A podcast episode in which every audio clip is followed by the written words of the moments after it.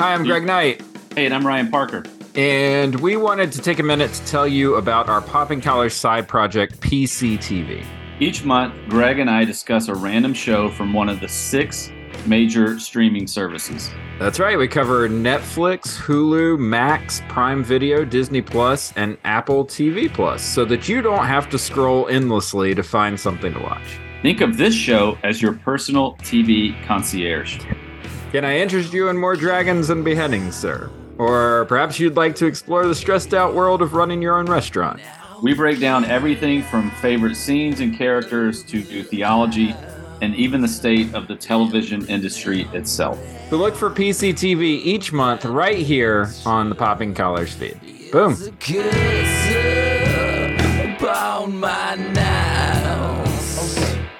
So, do you, I mean, part of me sort of wants to like spend three minutes going over the New York Times top 10. Do you want to just skip it?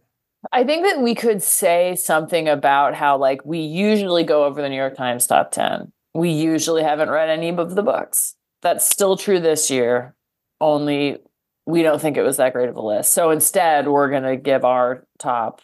Our top picks. I don't think I can do 10, though. I'm not going to do 10. I have like eight. Um, so, but um, I have read two since, so I'm going to comment on those. Oh, good. Uh, let's do the formal start thing. Okay. Do you want me to do the hosting? Yeah, you usually do. You do so good. You did such a good job. Oh, we're just a, we're like a dream team. We are. People love us. We're great. Should great. You need to just have PCBC take over.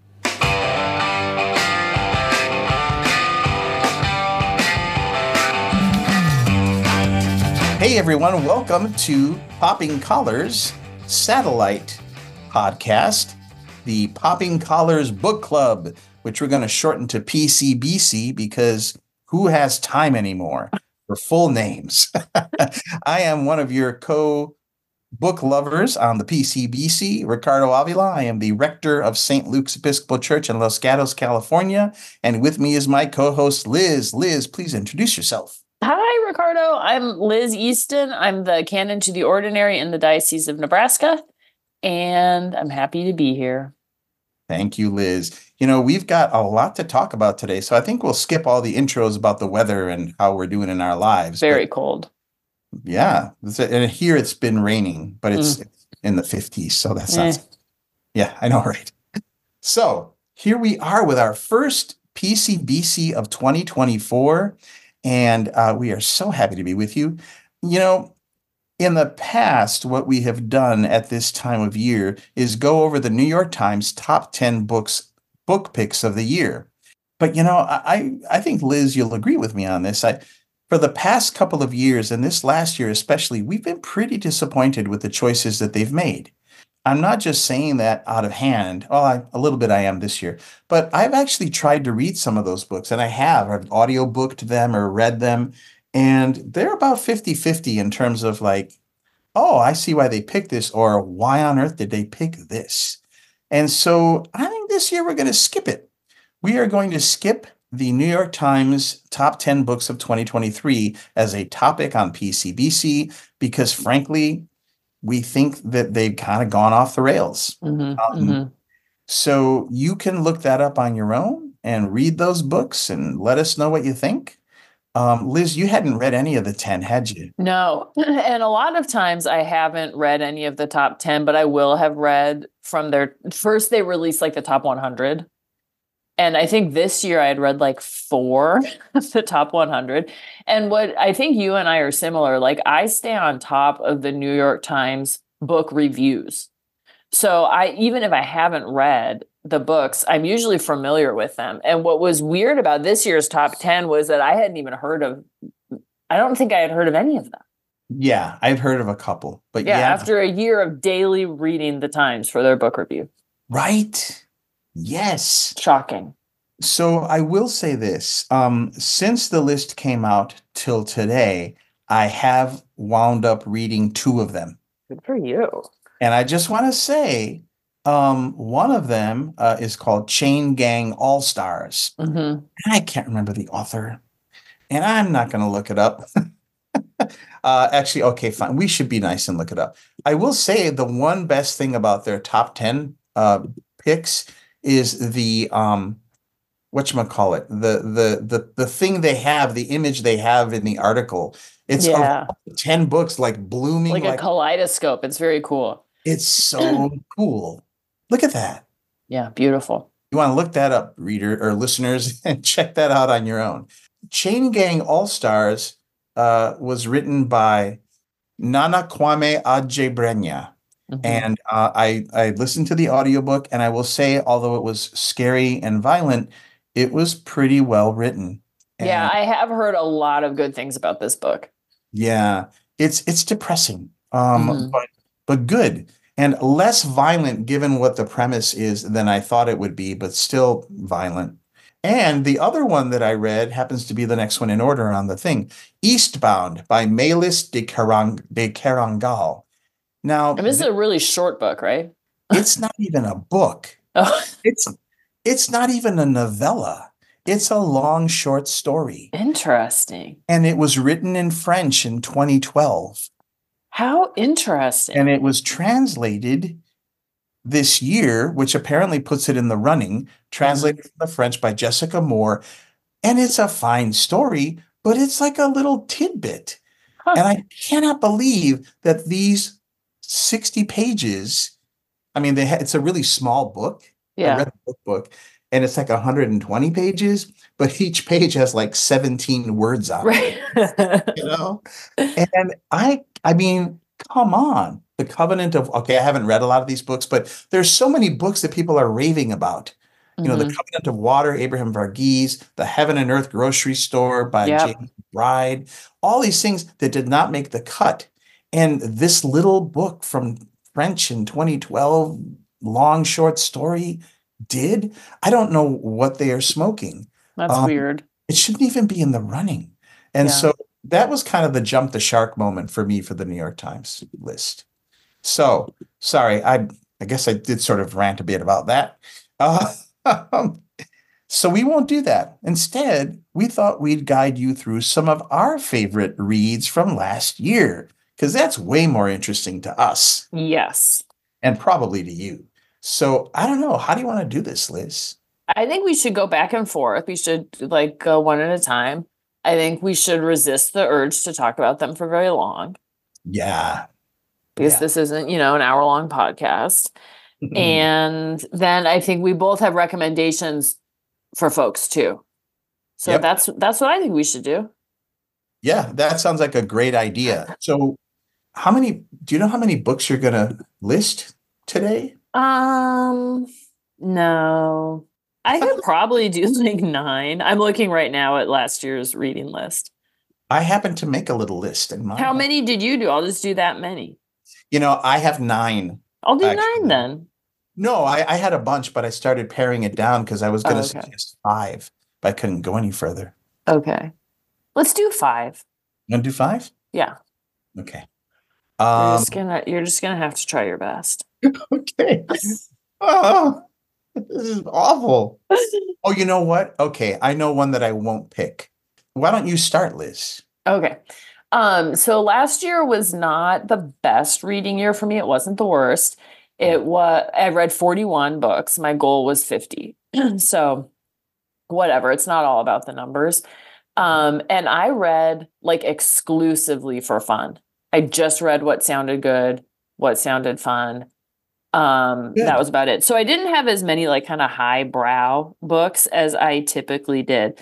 But um, so I thought that today I would just sort of like make some like I'm not going to say these are the best 10 books that I read this year, Five. but pardon me, five, not 10. But I am just going to make recommendations because I think readers of all different types are like, what should I read? What should I pick up? So the first thing I'm going to do is name and so one whole category is an author that I read this year who a lot of people have read, but I'm just going to say you should read her. And this is in the the standalone thriller category, which is a way that a lot of people um, get back into reading. Is I think through that genre What do you mean standalone? Oh, it's not a series. like it's not part of a series. And I read this year, I read three books by the author Ruth Ware, W A R E. What? Liz, What? that's one of my. That's what I You're- was just going to talk about. Which one are you going to do? No, you just do your thing. Okay, so I'll tell you the three that I read from her. I read The Woman in Cabin 10. That was actually my first book of um uh actually I may have read four of her books. So I read The Woman in Cabin 10. Then the next book that I read from her was I was uh The It Girl. Very good. Uh-huh. Then I read The Turn of the Key. And then actually my first book of 2024, I was sick with COVID, was In a Dark Dark Wood. And next I'm gonna read, I have it right over there, is The Lying Game. I'm saving it as like a um treat. And here's what I love about her. Sometimes a thriller, like I just recently read a James Patterson thriller that was like the dumbest. It was fun, it was entertaining, page turning, page turning. But I felt dumb. I felt dumber reading it. And they say they say that Don't say that when I'm drinking water. I felt dumber reading it. That's hilarious. but they say that the what separates genre fiction from literary fiction is that genre fiction is plot driven um typically whether the genre is uh you know crime thriller fantasy western like whatever it is or but literary fiction is character driven and what I like about Ruth Ware is that it is plot driven. There are great plots in all of her books, unexpected. She uses big tropes like like a locked room thriller. She does a lot of those. Um, you're all stuck in a cabin somewhere and people are dying, that type of deal. Um, but her characters are well developed and compelling and well known. Minor characters and major characters and that makes them really i think really fun to read. They have good backstories they're relatable they seem very real. I enjoyed every book of hers that i read this year. I'm looking forward to reading this other one and then a brand new one just came out. So if you're maybe in a reading slump you're looking for getting back into things i recommend anything i think by ruth ware Liz. what Liz, you are awesome. Everybody needs a Liz Easton in their lives, ladies and gentlemen. First of all, I, I said I was going to say this on the podcast. Mhm. Liz is the only person of all the people I've met and and been in touch with on Zoom or in person for the last six weeks who noticed that I got a new pair of glasses. oh my it's god the first thing she said when she saw me. And they're very handsome. They're great. They're great. Thank glasses. you. Because William kept asking me, well, did so and so like your glasses? They didn't say anything. Did so and so? They didn't say anything. Anyone at the church? They didn't say anything. But Liz, the very first thing, you got new glasses. So that is one perceptive person. Thank So, you. Liz, I have to tell you, you and I are simpatico because look at my list. What Ruth have you- Ware, The Turn of the Key. The turn of the key. Look at that. That was a good book. So I listened to it. Did you listen to it or did you read it? it's all audiobook. Yeah, it was a great audiobook. I listened to it on a big cross state drive for work. So good. Yeah. I was like gasping, like, like that. No, I hope I don't. So I have read three. Uh, the three that I have read, you have read. hmm Um, and I'm I'm on the same thing. I just finished The Woman in Cabin 10. Yeah, And- that was good. The Turn of the Key, that's the one about where she's the nanny, right? Um, yes. Nanny in the house it's all technological, teched out. Yeah. Yes. Um, Oh, I read another one, one by one. oh my god. Well, I read that this year. me. That one's good. That's about locked in a ski chalet. Oh my gosh. So th- the thing is, she's got this thing about people being, it's like, it's very, she's been compared to Agatha Christie from what Mhm. I've read. And, you know, where people are in one place, kind of stuck. It's on a cruise ship, or it's like in the middle of nowhere in a big house with all this technological stuff. And I forgot what the other one. The other one I read, they were in a house for a bachelorette party. The ski chalet was another one. Yeah, I haven't read that one. So um, I I read In a Dark, Dark Wood is the one with the bachelorette party. I. Mhm.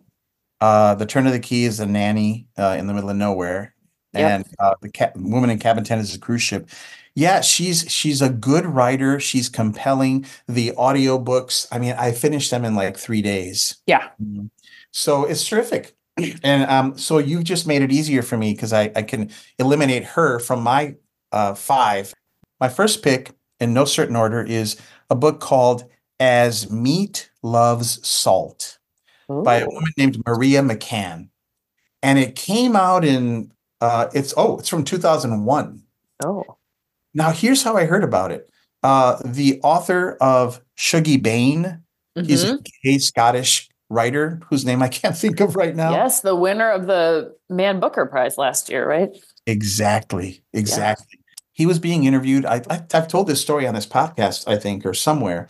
He was being interviewed on in the New York Times, and I think they asked him like, "What books are you reading?" Blah blah blah, and he mentioned um, two books, and one of them was "As Meat Loves Salt." It's from 2001, and Maria McCann. It's it's a fascinating book. It's I recommend it, but it's not for everyone. It's like over 500 pages, but she immerses you in the world of Civil War England. So, like the mid 1600s with Cromwell and King Charles, and they're battling. And uh, it's basically about a guy who is not necessarily a nice person, very passionate. It's a long story. There are parts to it, but he falls in love with another soldier and they have this whole relationship and there's all these other facets to it. I don't want to spend too much time. We said we'd do this in short bursts but the book is is so immersive the language she uses. I mean she her writing is sometimes the way william talks which is how you know it's old fashioned so um it's a terrific book um but it's it's it's a little depressing and you feel bad for him, even as you know he's kind of an anti-hero. He really um, does some not good things, and yet he really just wants to be loved, and he is so loving. And it's a, it's a fascinating book. I- think it's probably the book that will stay with me for the longest. As Meat Loves Salt by Maria McCann. I highly recommend it, but it's sort of not for everyone. Uh, because it is long and the main character is not always likable and um, it does bog down a little bit here and there. But I found it, you know, it's like a fully immersive experience. There's my. Wow. That sounds fascinating. I've never heard of that. I know I hadn't either. Uh, it's got a great, it's a great title too. Okay, what you got next? Love it. Um, my next book is actually by someone that I know barely. She's a friend of a friend. So like I've seen her at weddings and stuff, you know. Sure. Um, the book is called Mobility and it's by Lydia Kiesling. This is her second novel. Her first novel was called The Golden State, which was excellent also. And this book is very different. And um, it is about uh, a young woman who grew up in Azerbaijan Oh, right after the fall of the Soviet Union um, because her parents were in the foreign service. And then it follows the rest of her life working in and around the oil in- industry. Again, very character driven story about how we end up being complicit in, I would say, in sin, but in this case, it's about climate change and damage and sort of the political systems that surround that but how a person can um, kind of find themselves justifying lots and lots and lots of decisions where then they sort of find themselves in this morally ambiguous place of like being in the middle of this really messed up bad thing and how i think it's a metaphor for how we all do that just by living our lives today. It's really good. It's pretty long um incredibly well researched. Like i could not um, like imagine like i kept wondering like did she go to azerbaijan? Like how did she figure this out? But anyway it's very very good. I've seen it on some best of lists. Obviously it wasn't on the times list but we already know what we think about that. And um it was just fascinating very immersive. Mobility by lydia kiesling. She grows up in Azerbaijan, but is that where the most of the novel takes place? um a big part of it there's the first section is about her childhood there Mhm. Um, and then later, as an adult, she does end up going back there for work, not to live, but like on a business trip and sort of like retraces her steps. And in fact, encounters some of the people that she knew there as a young, you know, as a girl. Wow. Also, an interesting look at the foreign service. And I think that Lydia, the author, I think that her, I think she grew up in the foreign service, but like in Greece or something. I think her parents were in the foreign service. I don't know. I love how you have all these books I've just never heard of. Well, And- this book I I know just because of her. Okay. So Yeah. you knew her before you knew the you'd read any of her work? Yes, yeah, she's friends with my friend Hannah. That's cool. Yeah, she's very cool. That's great. Well, thank you, Liz. You're Um, welcome. all right. What shall I pick for my next one? My second pick is a nonfiction book that I didn't think I was going to like, actually. It's called My Friend Anne Frank by Mm. Hannah Pick Goslar. And it's nonfiction, and she was friends with Anne Frank when they were little. And I have to confess, when I first heard about it, I thought, oh, she's like cashing in on this. Like she was in the same grade as me for like a day or something. Right. Um, but no, they were friends. They have photos. They went to each other's parties. Um, she remembers her vividly.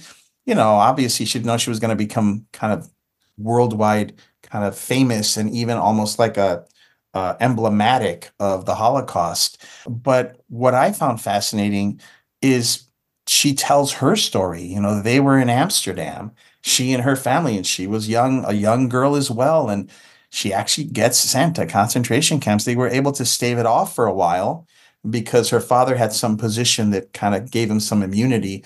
But it's so riveting. You know, she's just telling her story about what happened in her life. And obviously she survives, but just the stuff she describes, it's weirdly not as horrific as you would think and as other things I've read have been. Um, but because there's some everydayness, but she also speaks of how people are kind to each other and they help each other out when they're sick. And I just thought it's so, I don't know, if it just it it it made me feel more present to amidst the horror of something I could never comprehend, people doing things I can't understand, you know. Mhm, Um, mhm. and it was really well written, and you get a real sense of her life. My friend Anne Frank by Hannah Pick Goslar. That sounds great. When was that written? All Well, right. My third pick is also nonfiction, and it is about the city where I now live. But one does not need to uh, live in the city for this to be a great book. It's called The Lost Sons of Omaha Two Young Men in an American Tragedy by Joe Sexton. And the premise of this book is uh, the true story that in um, the summer of 2020, after George Floyd was murdered, and we had uh, a lot of protests throughout the country, there was a protest in Omaha where a white business owner who was a veteran ended up, like, quote unquote, defending his property and killing a young black man who was uh, protesting at a Black Lives Matter protest that had become very chaotic. As it turns out, th- so this journalist, he was a journalist from the New York Times. I forget who he was writing for when he was approached, but somebody from Omaha approached him and just said, like, there is a story here about race in America and how we tell stories about race and how social media influences what we think we know about the truth. And so this journalist came and like both of the families, um, the the man who killed the young man in the protest ended up dying by suicide after it like as this whole thing just he fled Omaha and it there he was probably going to have to come back and be tried and it was just tragic. And both families gave this journalist an amazing amount of access to their lives and to the stories of their sons and it's just tragic. And it's not i think when i told people about it at first the criticism was well i don't want like a both sides story. Like i don't want to hear that both like I don't want because you know how sometimes when it comes to these things, there's like this both sidesism of like, um, well, wait, you've got to hear it from the other side. You've got to hear it from the other side. And he doesn't try to do that. Like he doesn't give equal play to both sides of the story necessarily. He just explains what he learns. And one of the things that he learns that honestly was life changing for me because I lived here when this happened was that a lot of the information that was shared specifically on social media was incorrect and was made up and was Mhm. knowingly made up. And I know that I participated in that. Like after reading this book, I know that I shared on Facebook things that were not true. It's really good, it's very challenging, and I thought it was really well done. The Lost Sons of Omaha by Joe Sexton. Wow. So uh, when you uh, just a follow up question, if I may, when you talk about the social media misinformation that was put out there, was it basically to try to smear one side or the other? Yes. Okay, yeah, that's yeah, that's not Yeah. cool. And you're right. I mean, I think that happens. That happens. You know, you you participate in it, or you you share something, or you you know take that information as valid and form opinions about about the Right. situation because of it. I like your picks better than I like mine. I like your picks. so I'm not going to do uh, the Angel of Rome and other and other stories by Jess Walter because that was on a previous podcast episode where we talked about our favorite thing of the year. Okay. Well, a couple of my books are going to be ones that we talked about on other, on other pods, and I'm just going to say that. okay. I'm just going to say I've already talked about this on the pod. Okay. Well, I want to be able to pick something else, so I'm not going to pick it because I've already talked about it. And, Yeah. But just so you know, Jess Walter's The Angel of Rome and Other Stories was one of my favorite books. But instead, I will pick. Okay, it's it's called. It's by Ed Yong, and it's called An Immense World: How Animal Senses Reveal the Hidden World Around Us. You talked about that on the pod. I actually did talk about it on the Yeah. pod. That was good. Um, Oh well, I'm going to talk about it again. Yeah. So and and what I've what I've learned, one thing I learned about this is nonfiction. Some books you really should read and not listen to, because this book is full of so much fascinating information about the animal kingdom that um, you kind of need to sit with it. You kind of need to reread it. It's not a narrative book, um, you know. And then this happened, and then this happened. It's just he's exp- he's expounding upon the miraculousness of how animals communicate, hunt, raise offspring, uh, all these things. And the reason, you know, I almost liked it more after the fact. At the time, I thought, well, this is just getting repetitive. And I got, you know, I speeded up on the audiobook. But by the end, I thought, you know, that was a really important book. Um, I don't think about nature that much. Mhm. I don't think about animals that much, and I, I think probably most human beings don't. And I just want to say, I, I've since that book, I have been a little more aware of things in the world. So, for example, if I may, I don't know, he talked about octopuses, I think, in the book. But uh, shortly after that, I read a book. It's a novel called Remarkably Bright Remarkably bright creatures. Right? And it's kind of a goof. It's like a thinking octopus. You know, you get to know what the octopus octopus is kind of this. That was a lot of people's best book of the year.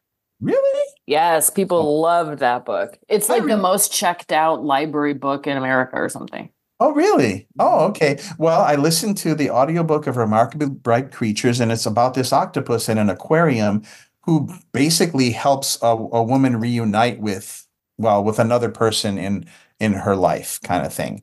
It made me think about these animals. These octopuses are amazing. Then I read The Soul of an Octopus by Sy Montgomery on audiobook, and it's nonfiction. And she basically is in an aquarium place in Boston or something and she makes she gets these relationships with these octopuses she goes in every week they touch her she learns from them she you know cares about them and it made me really think about these animals as having you know sentience and souls. I mean this she says i am convinced that animals have souls. Mhm. this animal had emotions it had affection it remembers you all this stuff. There's so many fascinating things about how animals do things in the world you would never imagine. I think a book like this is important because it reminds us to kind of look outside ourselves a little more. And i get so caught up in just the stuff of being a human being but these animals are living alongside us and they deserve kind of respect. They deserve to be you know they don't have to have souls. They don't have to think and love. They just get to be kind of regarded. I've joined the monterey bay aquarium as a result i think of this ed book. I was there just a week ago for like five hours just enchanted. I don't know. I think it's it's it's going to open up. I think i'm probably going to be dealing with books and nature uh, books about nature and animals more in my future because it sparked something in me and i'm going to go to aquariums zoos are still too depressing for me i Mm. get really sad for the animals um, but ed yong an immense world how animal senses reveal the hidden world around us was one of my favorite reads of the year. Oh. Well, when you come to visit me in Omaha, we can go to the aquarium. I would love We have a great aquarium, which is at our zoo, which is uh, regarded as the best zoo in America. So it might not depress you because the animals are really well cared for. But the aquarium is amazing. Oh, terrific. Yeah. Well, thank you, Liz. That's my third pick.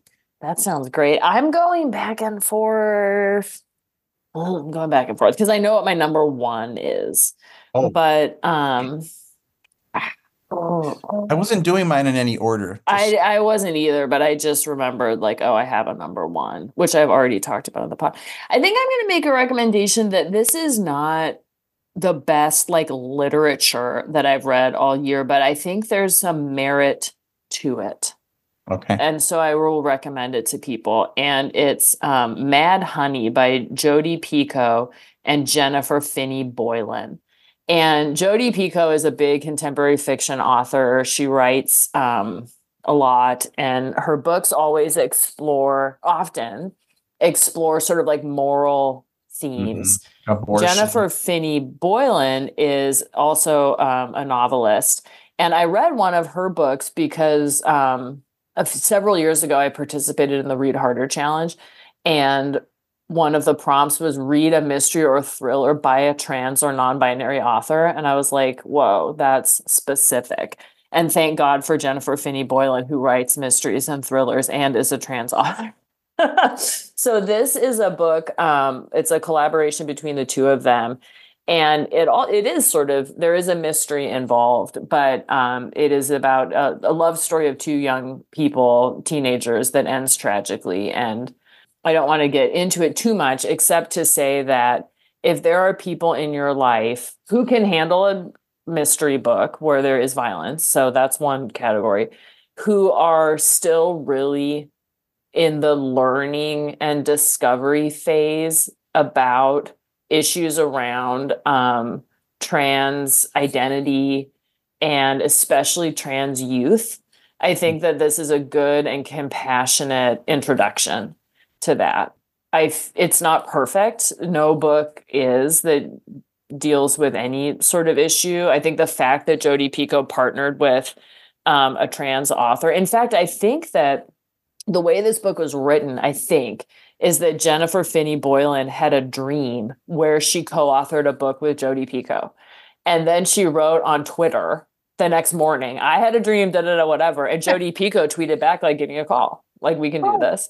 And so they did, and they partnered on this book. And um, I just, my sister in law recommended it to me. And as I read it, I just realized that for folks who may not be quite comfortable participating in a public discourse around trans rights issues, especially as it relates to children and youth, this might be a good way to learn a lot.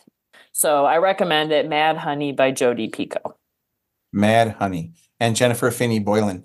Yes. Jennifer Finney Boylan uh, is or was a writer for the New York Times.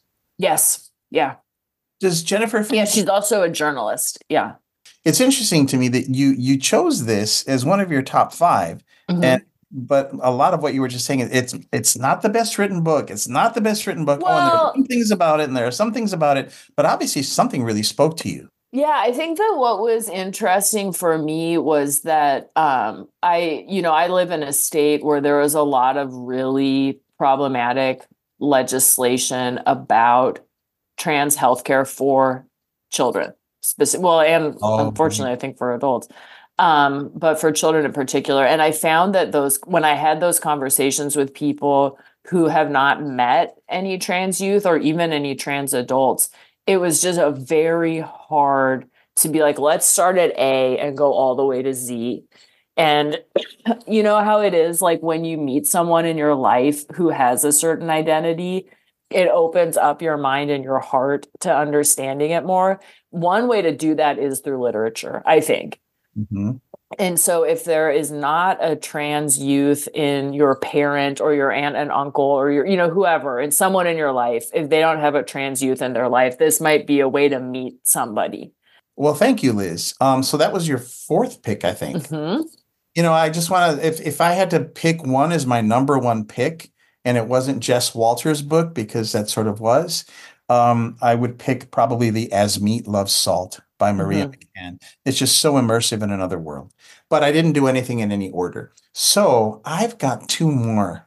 Yeah, you have two more. Okay. Poor Greg. This is gonna be the long. We're supposed to do like twenty minute podcasts for Poppy Colors Book Club.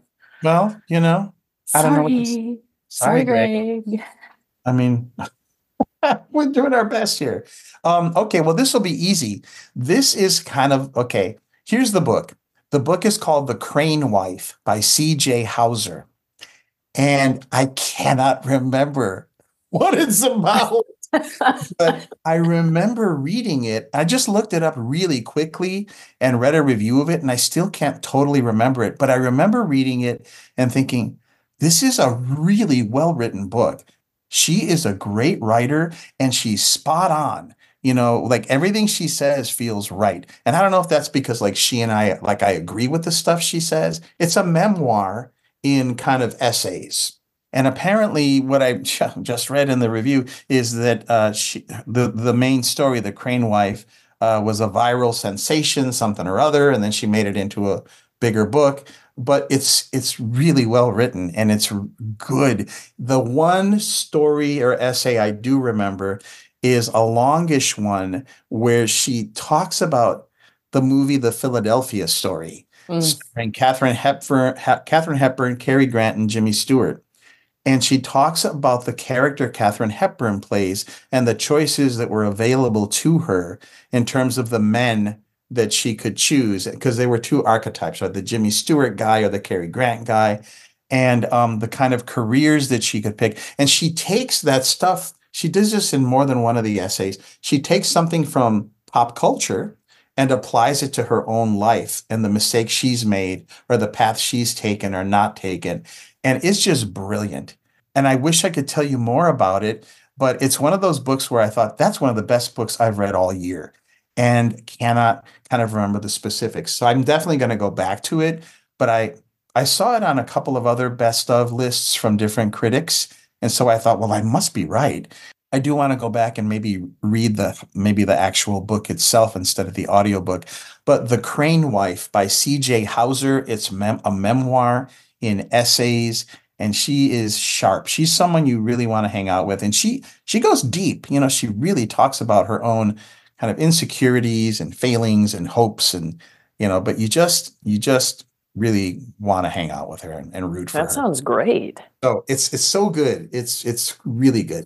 It's one of those books where you remember where you were when you Mhm. to it, kind of thing. I love that. Walking the trail that day when she was talking about Katharine Hepburn, and it Yeah. totally like transformed that hike. You know. Oh, I love that. All right, what's your fifth one? All right, my fifth one is also my favorite one. I'm not alone in this. I've talked about it on the pod, and it is, and you've read it too. It's Tomorrow and Tomorrow and Tomorrow oh. by Gabrielle Zevin, which is so good. You can go back and listen to previous podcasts, but it basically it's a long, lovely story about two friends who make video games together, and it's just beautiful. Yeah, and you. I mean, what a funny premise. Yes. I never, if just reading the cover, I would have never thought that I would have liked it. I know nothing about video games. I don't care. And it was so immersive and beautiful. And the plot was kind of elegant but complicated. And it's a um it's a platonic love story, which you don't get that often. A really passionate, beautiful love story about two friends in, in a, engaged in creative work together. It's so Yeah. good. It is so good. I did read that. I did love it, and it was surprising and sad. Yes. I mean, oh yeah. Oh, it's like, come on, come on, do this thing and not that one. You know, that's it. That's all you're gonna That's say. it. That's it. I would. That's all I'm gonna say. And I still have a recommendation to make later. Oh my gosh, what have we been? Go- is it two hours now? We've been My talking. God. Well, we spent the first hour talking smack, so That's not on the video. On the pod. it's not on the pod. all right. So my fifth and final choice, I am stuck. Okay. Okay, it's not going to be that exciting. It's going to be anticlimactic because uh, this is a book that came out a long time ago and I never got to read until I finally heard the audiobook this year. Uh, and I'm sure you've read it years ago. Um, Ann Patchett's Bel Canto. I've never read. I've never. I don't think I've ever read any Ann Patchett. Ah, I know. I know. what is Easton? What is going on? I know. What? Okay, well, so Bel Canto, I don't know, it was written in like the 90s, I think. I'm not even gonna, I'm gonna do the nutshell of a nutshell. People get taken hostage in a South American country uh, at a very elegant party. And basically they're they're in this mansion, this governor's mansion for uh, weeks and weeks together. And they all bond, you know, and it's about the relationships and the struggles and why the terrorists do what they do and the people who are not who are the hostages and their lives and how they've messed things up. And just it's such a human story and it's fun and it's interesting and you really root for things to work out for people uh, but it does end violently um, which i think you sort of know from the beginning. But it's a beautifully written book. It's um, it's about opera like the main character is an opera singer. The magic of the art of you know how art transcends politics hmm in some ways because the the gifts she has she winds up just kind of singing when they're taken hostage and all the the terrorists just become enchanted with her and you know just all this stuff mixed in. Uh, it's a beautiful sad story. It's just so it's so human you know it's sort of the opposite of the book where you hate everyone in it. Yeah. you know you sort of kind of love everyone in it or at least you understand why they act the way they do. So bel canto by ann patchett if you have not read it read it. Ann patchett i think is a very good writer. Is a almost i almost say great writer. And she can write about this is like a real you know hook right? Hostage taking. Hmm but the other books I've read of hers, of course, I can't remember the name of the, the one I loved. Not a lot happens, but it's it's a it's a whole world in a family, you know. So Her most recent book, um, Tom Lake, Tom Lake, everyone is going crazy about. yeah, She's on TikTok, or the, the bookstore that she owns in Nashville is on TikTok. And she recently went through like all of her books that have been banned by like schools and stuff, and just with like little quips. And when she got to Bel Canto, she was like, I guess you like terrorism. And she like moved on to the next one. It was she's like, I don't know. I guess I guess you're for terrorism. right, right. Yeah. Yeah, she's yeah. She, uh, there's that's someone I'd like to read all of her all of her books. Yeah, they're all so different. I mean, plot wise, I've just heard, you know, I know what they're about. Mm-hmm. Well, that's that's that's it. We we did our top. We did it. We did our best of. Take that, New York Times. New York New York bland times. Um, okay, so we each have a book to recommend, right? Yes, yes, as we Would always do. I would love to go first.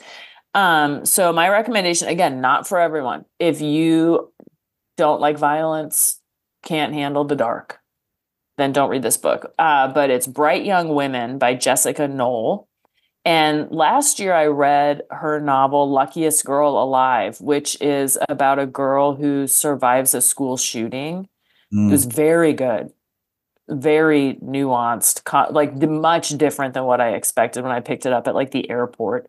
And Bright Young Women is um, it is based on the murders that Ted Bundy committed at a sorority house in Florida. And however, they never mention Ted Bundy. She never mentions Ted Bundy by name. He's called the defendant throughout the entire book the book it's a fictionalization um, i think with a ton of liberties. And it it begin it is about a woman who survived that event at her sorority house a college aged girl. And then um, it sort of jumps back and forth in time from her life as a woman in her 60s reflecting back on this like incredibly formative experience as a young college student and it's just it's incredibly beautiful. And um you and i just gave it to a friend who didn't know until she got to the afterward that it was about ted bundy. Like she had no clue. I happen to know a lot about ted bundy because i grew up in the pacific northwest with parents who were you know college students at the time that he was killing college students in seattle. You don't need to know anything about ted bundy. The what is so beautiful about this book is that it very i think um hopefully tells this story that I think a lot of people can have trouble reconciling that sometimes a very traumatic experience is a thing that creates creates something beautiful in ourselves uh, how we get through it how we grow. And part of what this woman reflects on is if this had not happened to me i can imagine the woman i would have become who maybe didn't have the grit didn't have the um esteem and the, like she gets through this hard thing. And it's really a reflection on complex grief. And um, it's very beautiful. It has some great feminist themes that are worth reflecting on and how the media reported about ted bundy for example. And and it's just i just thought it was beautiful. I want to recommend it to everybody. But it is really um, obviously there are aspects of very very troubling violence in it. Right, right. So say the name of the book again. Uh, Bright Young Women by Jessica Knoll. And I'm sorry, it's based on the Ted Bundy murders, but was she actually a survivor of that? Or so I guess the author read, and there is, there was a woman at the sorority house who saw him leave the building, and she ended up um, nobody, well, a lot of people didn't believe her testimony. They thought, you know, eyewitness testimony is often incorrect, but they were like, but she stuck to her guns, the real life woman. And all up until she um, testified in court in front of him and like pointed at him and named him and was like, I am certain that that is the man that I saw. And a few years ago, that woman was interviewed in a lengthy interview in Rolling Stone.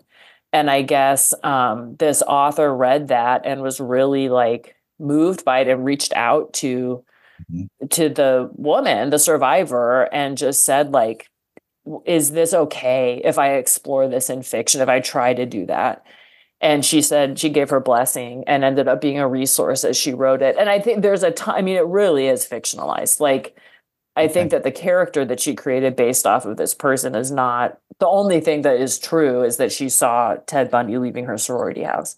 Everything else is um, fiction for that character. But okay, I'm just wondering how, how how do you how do you write about complex grief and getting past that if you haven't experienced it, right? Um, and maybe this woman who went through the experience was a resource. For I that. think so. Yeah. Wow, that's great. It's really, really good. It's not at all what I expected. It, it, it was very good. Yeah. Well, my book, uh, my book pick is also about a serial killer. Oh, great. oh, just a little escapism from the real world. You know, I usually don't like these kind of books because they're too intense. Uh, but this one is by a, a writer named S.A. Cosby, and it's called All the Sinners Bleed. And it came out last year. And the reason I even wanted to listen to it on the audiobook is that I'd, I'd heard raves about it, first of all. But S.A. Cosby wrote another book that I actually have the actual book, but haven't yet read called Razorblade Tears, which came mm. out maybe three years ago. But let's just say the, the plot of that book really got me interested in him. It's basically a gay couple gets murdered and their two fathers yes. are both homophobes mm-hmm. get together to try to find the killers. Yes. I mean, that's that's a great premise. Yeah. Quite a premise. So all the sinners bleed is not that book, but it also involves race. Uh, it's in this takes place in the South, um, and it involves really gruesome kind of stuff. The thing is, though, it kind of all happens off stage. Mm-hmm. You know, you're not there when the killer is doing the awful things. You sort of see the aftermath, or you get the sense of an awful thing that happened. And it's dark. It's just, it's nasty. But the sheriff of the town is a black man, and he's the first black man that's, you know, been elected sheriff. And there's a lot of race stuff, and people in the town. It's a small town in Richmond, Virginia. You know, the, the white folks don't like that the black guy's the sheriff, but he's he's a great character he's complicated. He's got these this past love, this current love, a father, a brother, you know, all that backstory stuff that makes that makes books like this so so interesting. So and there's so there's definitely the awful stuff happening in the town. And there's also some stuff about the town itself having a dark past. There have been lynchings and burnings of neighborhoods and stuff in its past. But I really wanted him to survive you know this all this stuff because you sort of fall in love with the character um, and that was scary you know, because what if he doesn't? And who's who's gonna get killed next? Because you sort of love his dad and you love his girlfriend, and oh no. And I don't read a lot of books like this, and so uh, it was quite riveting and satisfying. So that's that's really all I can say about it. It it stays with you. It's it's a, you know a little nightmare-ish, but uh, terrific. All the Sinners Bleed by S. A. Cosby. I've heard great things about that author. I haven't read either of those books, but they both sound great. Yeah, yeah. So um, that's it. Everybody has 12 books now they can read because of yes. This, this think podcast. about that. Shh, one a month, people. Yep, you can do it. And then you'll be just like us. Do you know what? I read a statistic that um, if you read 50 books a year, you're in the 99th percentile of readers in America. And listen to this if you read one book a year, you're in the 50th percentile. Oh. So 50% of Americans don't read one book a year. And I've I've read before a statistic about people who never read another book after high school and it's really really high, like really really high.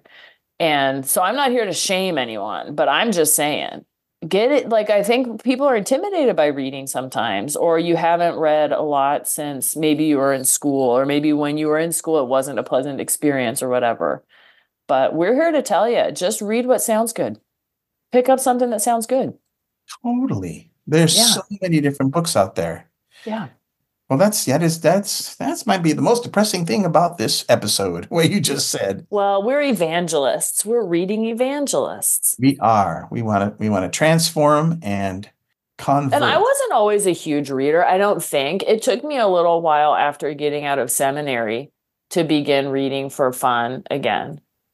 Mm-hmm, mm-hmm. You know, sometimes you burn out in school from all that reading. Sure. No, absolutely.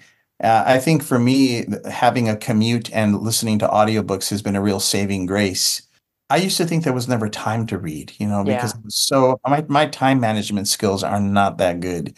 And on top of that, the job is really busy. But um, I've come to find that sitting down with a book, with you know, you light a candle, you yeah. start reading, it's rejuvenating. It know? is, And if you just read 20 minutes a day, like I forget someone did the math once. Like you end up reading like dozens and dozens of books if you can read 20 minutes a day.